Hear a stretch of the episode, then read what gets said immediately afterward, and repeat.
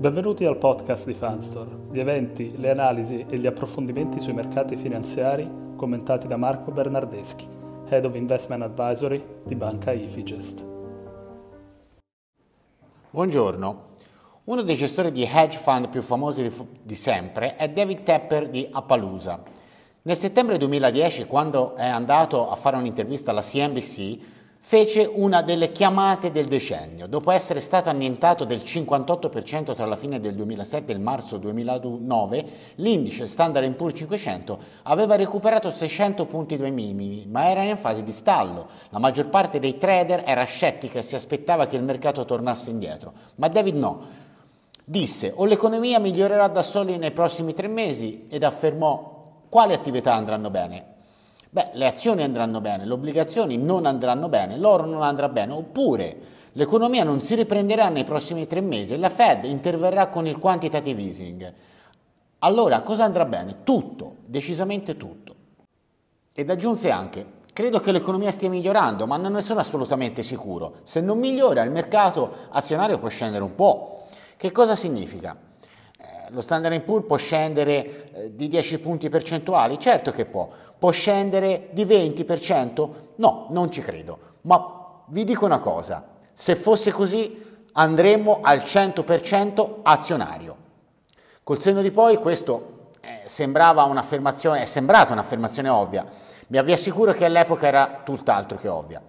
Ci sono molte persone che hanno la fortuna di fare grandi scelte, ma è la configurazione di rischio-rendimento che David delineò a, eh, meritare, a fargli meritare un grande applauso. Una buona analogia è il blackjack. Ai vecchi tempi c'era un vantaggio per i giocatori che sapevano contare le carte. Quando rimanevano meno carte, le probabilità che prima erano leggermente a favore del banco si spostavano a favore del giocatore. Il segreto per vincere al blackjack era puntare poco fino a quando non si presentava una situazione in cui le probabilità erano favorevoli e poi puntare molto. Nel trading e negli investimenti spesso il rapporto rischio-rendimento è difficile da accertare. Il genio di David Tepper è stato quello di individuare una situazione in cui le probabilità erano nettamente a suo favore e poi avere il coraggio di puntare forte. Ebbene, recentemente David Einhorn, un altro famosissimo gestore di hedge fund, ha rilasciato un'intervista in cui ho ritrovato molte affermazioni simili a quelle di Tepper di più di dieci anni fa. Vi riporto una piccola parte della, dell'intervista in cui eh, si ripresenta la stessa configurazione di cui David Tepper parlò nel 2010, ma questa volta l'oro, con l'oro come protagonista.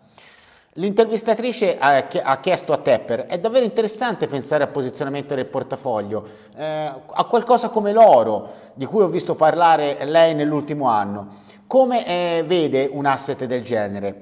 Eh, oppure di asset che diventano più rilevanti in un contesto macro come quello attuale? Ed Einorn ha risposto, ho tenuto un discorso sull'oro eh, l'anno scorso, in sostanza il mio punto di vista era che a un certo punto ci sarebbe stata la guerra per combattere l'inflazione e che questa si sarebbe scontrata con la preoccupazione per la stabilità finanziaria, che si trattasse di finanziare il governo o di qualche altro aspetto legato alla eh, stabilità finanziaria. Ora siamo a circa a 9-10 mesi dopo ed è esattamente quello che è successo. Ci troviamo in un momento in cui la lotta all'inflazione deve essere messa a confronto con la stabilità finanziaria. Come si può notare, lotta, l'oro ha fatto abbastanza bene nelle ultime settimane dopo la situazione della Silicon Valley Bank e nella misura in cui la Fed deve scegliere la stabilità finanziaria piuttosto che l'aumento delle tasse, allora è probabile che l'oro faccia bene in entrambe le situazioni. Beh, provo a spiegarvi cosa questo significa. Bene, l'oro può essere considerato come la più grande attività finanziaria che non rappresenta in realtà vera, eh, un debito per, la, per un'altra controparte come i treasury statunitensi. È in concorrenza con, as, con altri asset come proprio i treasury statunitensi che sono un debito per il governo. Pertanto l'oro è inversamente correlato ai rendimenti reali a lungo termine, il rendimento che un investitore riceverà al netto dell'inflazione. L'oro è molto più interessante quando i rendimenti reali sono negativi, il che significa che l'investitore perde rispetto all'inflazione, che eh, quando i rendimenti reali sono positivi e consistenti, quindi l'investitore guadagna oltre all'inflazione. Quando il rendimento reale, cioè il tasso che l'investitore riceve al di sopra del tasso di inflazione, è diminuito, il prezzo dell'oro storicamente si è impegnato questo è quello che è successo dal 2018 al 2021. Nel 2022 però la Federal Reserve ha intrapreso una delle campagne di inasprimento più aggressive della storia finanziaria moderna. In questo modo il rendimento reale a 10 anni è aumentato di circa 275 punti base, 2,75%. Questo inasprimento ha fatto precipitare il rapporto oro-rendimento reale e la correlazione però si è interrotta. Molti Or, orsi dell'oro, quindi ribassisti, hanno puntato sul ritorno alla normalità di questa relazione e non sono mancati money manager che prevedevano un calo eh, di oltre il 50% per il metallo giallo. Tuttavia, il fatto che non sia avvenuto dimostra il pericolo di affidarsi a questo tipo di grafici a doppio asse. Funzionano fino a quando non funzionano questi rapporti relativi. Sebbene a volte il rendimento reale sia il fattore trainante, altre volte sono fattori diversi a determinare il prezzo. L'argomentazione dell'edge fund manager Heinhorn è che la parte più facile dell'aumento dei tassi da parte della Federal Reserve si trova ormai ampiamente nello specchietto retrovisore. Quando la Fed ha aumentato i tassi dallo 0 all'1% non ci si è preoccupati più di tanto e si potesse causare stress finanziario alle banche regionali oppure eh, un, un, problema al governo per l'indebitamento e di tassi di interesse da, da pagare. Eh, tuttavia non si può dire lo stesso per il passaggio dal 5 al 6%, i numeri sono totalmente diversi. Parafrasando David Tepper nel 2010, o l'economia l'inflazione in questo caso si ribalta nei prossimi tre mesi e quindi tutto eh, va bene, ma quali sono gli asset che si comportano bene in questa situazione? L'oro, perché i tassi reali restano bassi e forse scendono, oppure l'inflazione rimane alta e la Fed potrebbe alzare ancora i tassi, causando ulteriore stress finanziario, che non farà altro che aumentare il rischio di una crisi. E quale asset si comporta bene in questa situazione? L'oro. L'oro può scendere benissimo di 100 dollari se la crisi bancaria si placa e la Fed riprende a stringere, certamente, ma quanto tempo ci vorrà prima che il prossimo domino cada dovuto a un continuo aumento dei tassi? Bah, direi non molto. Come sottolinea in modo eloquente Einhorn nella, propria, nella sua intervista, siamo arrivati al punto in cui la Fed deve scegliere tra la lotta all'inflazione e la stabilità finanziaria.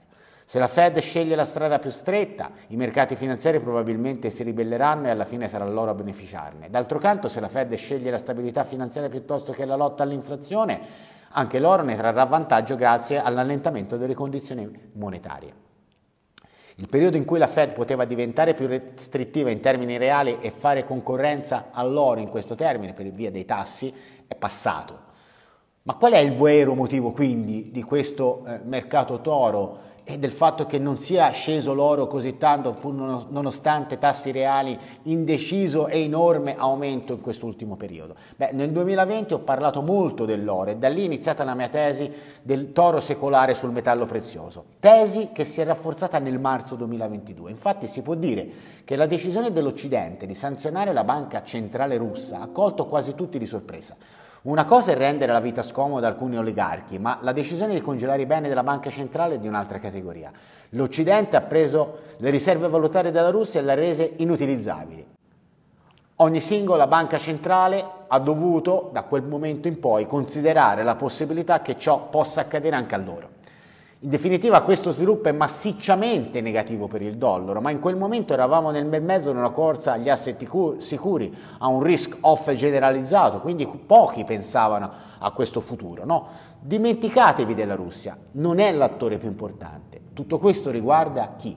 La Cina. Se siete la banca popolare cinese dovete chiedervi, è prudente avere una parte così grande delle riserve valutarie in obbligazioni finanziarie statunitensi, come aveva la Cina fino a qualche anno fa? Naturalmente eh, gli americani risponderebbero, beh, basta non fare nulla di male e i vostri beni sono perfettamente al sicuro. Tuttavia per alcune azioni, specialmente per la Cina, queste rassicurazioni potrebbero suonare un po' stonate. Se il mondo è cambiato, e come credo che sia, è cambiato, allora potremmo essere sul punto di assistere a uno dei più grandi movimenti dell'oro dell'ultimo mezzo secolo. Sebbene oggi l'oro sia circa allo stesso prezzo, poco più alto di un anno fa, i rendimenti dei TIPS, quindi dei Treasury Inflation Linked, eh, a 10 anni sono più alti di 200 punti base, del 2%, quindi i tassi reali sono molto più alti. L'oro, durante tutto questo ribasso, eh, dal 2021 ad oggi, l'ultimo anno e mezzo di ribasso nazionale, ha sopraperformato nettamente gli indici e quindi e non è abbassato in quanto avrebbe dovuto abbassare se prendiamo come riferimento i tassi reali. E adesso cosa succede? Adesso la banca centrale si ferma nei suoi rialzi e lascia respirare quindi anche l'oro o stringe di più e causa l'incidente finanziario.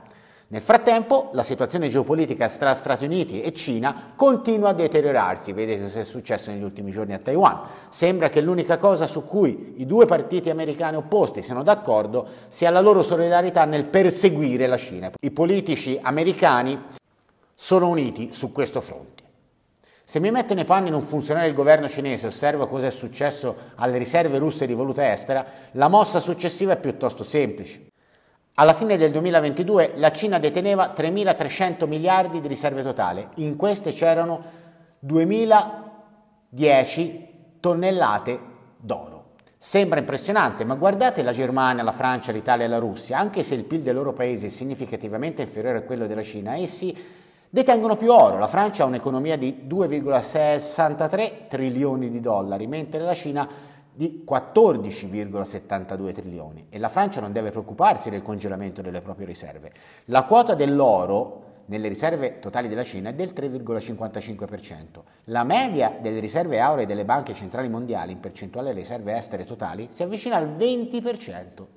Se fossi a capo delle riserve estere cinesi farei un piano per portare le mie riserve d'oro almeno alla media nei, mondiale nei prossimi anni. Probabilmente raddoppierei le mie disponibilità ogni anno alme- o almeno ci proverei perché il problema è l'offerta. La produzione mineraria mondiale è di circa 3.600 tonnellate all'anno. Per raggiungere l'obiettivo la Cina dovrebbe acquistare ogni anno più della metà dell'offerta totale delle miniere. Ora capite che questo è di difficile realizzazione. Ma a margine, la domanda delle banche centrali diventerà il principale motore del prossimo mercato toro secolare. Negli anni 80 la percentuale dell'oro rispetto alle riserve era superiore al 75%. Tornerà a quel livello? Probabilmente no, ma potrebbe facilmente raddoppiare al 40% durante il prossimo decennio. Per la maggior parte degli anni passati la domanda della comunità degli investitori quindi de, de, degli speculatori finanziari, è stata superiore a quella delle banche centrali. Ma nel 2022 la domanda degli operatori finanziari è stata di 1106,8 tonnellate e le banche centrali hanno acquistato 1136,7 tonnellate, quindi un ammontare superiore. Questo sarà il motore del mercato toro secolare, anche se gli acquisti finanziari saranno sensibili ai tassi e alle fluttuazioni del dollaro USA, le banche centrali continueranno a fare offerte senza sosta per molti anni a venire. Ecco perché l'anno scorso, quando i tassi reali sono saliti di 275 punti base, l'oro non ha quasi battuto ciglio. Se Einhorn ha ragione nel ritenere che la Federal Reserve abbia raggiunto il punto in cui si trova di fronte a una scelta scomoda tra lasciare che l'inflazione si surriscaldi un po' di più o far crollare i mercati, allora potremmo trovarci di fronte ad una configurazione di rischio e rendimento positive simile a quella di Tepper per i mercati azionari nel 2010. Certo, nell'ultimo mese con l'intensificarsi della crisi delle banche regionali, l'oro ha registrato un'impennata e se i mercati dovessero stabilizzarsi potrebbe restituire parte dei suoi recenti guadagni. Tuttavia questa sarà semplicemente un'occasione per aggiungere eh, metallo prezioso a livelli migliori. Non siamo certi dove, sia la direzione del prossimo movimento di 100-200 dollari, ma con maggiore probabilità possiamo dire che i prossimi 500-1000 dollari di movimento saranno al rialzo. È interessante notare anche come siano convenienti le opzioni call uh, sull'oro a lungo termine perché la volatilità implicita delle opzioni a più lunga scadenza è relativamente economica e questo dimostra il fatto che pochi operatori finanziari credono su un rialzo sostenuto strutturale e secolare del metallo giallo e questo è confermato dal sentiment sull'oro, che è il più negativo che abbia visto dal lungo termine, considerando anche che l'oro è ai massimi storici. Quasi ai tutti gli operatori che sono stati bullish, quindi al rialzo sull'oro, si preparano a soffrire per le delusioni in arrivo e questo, da un punto di vista contrario, è, un bel, è una bella benzina per il rialzo strutturale pluriennale del metallo prezioso. Bene, con questa nostra analisi abbiamo terminato e noi ci sentiremo al più presto con ulteriori approfondimenti sui mercati finanziari. Un saluto a tutti.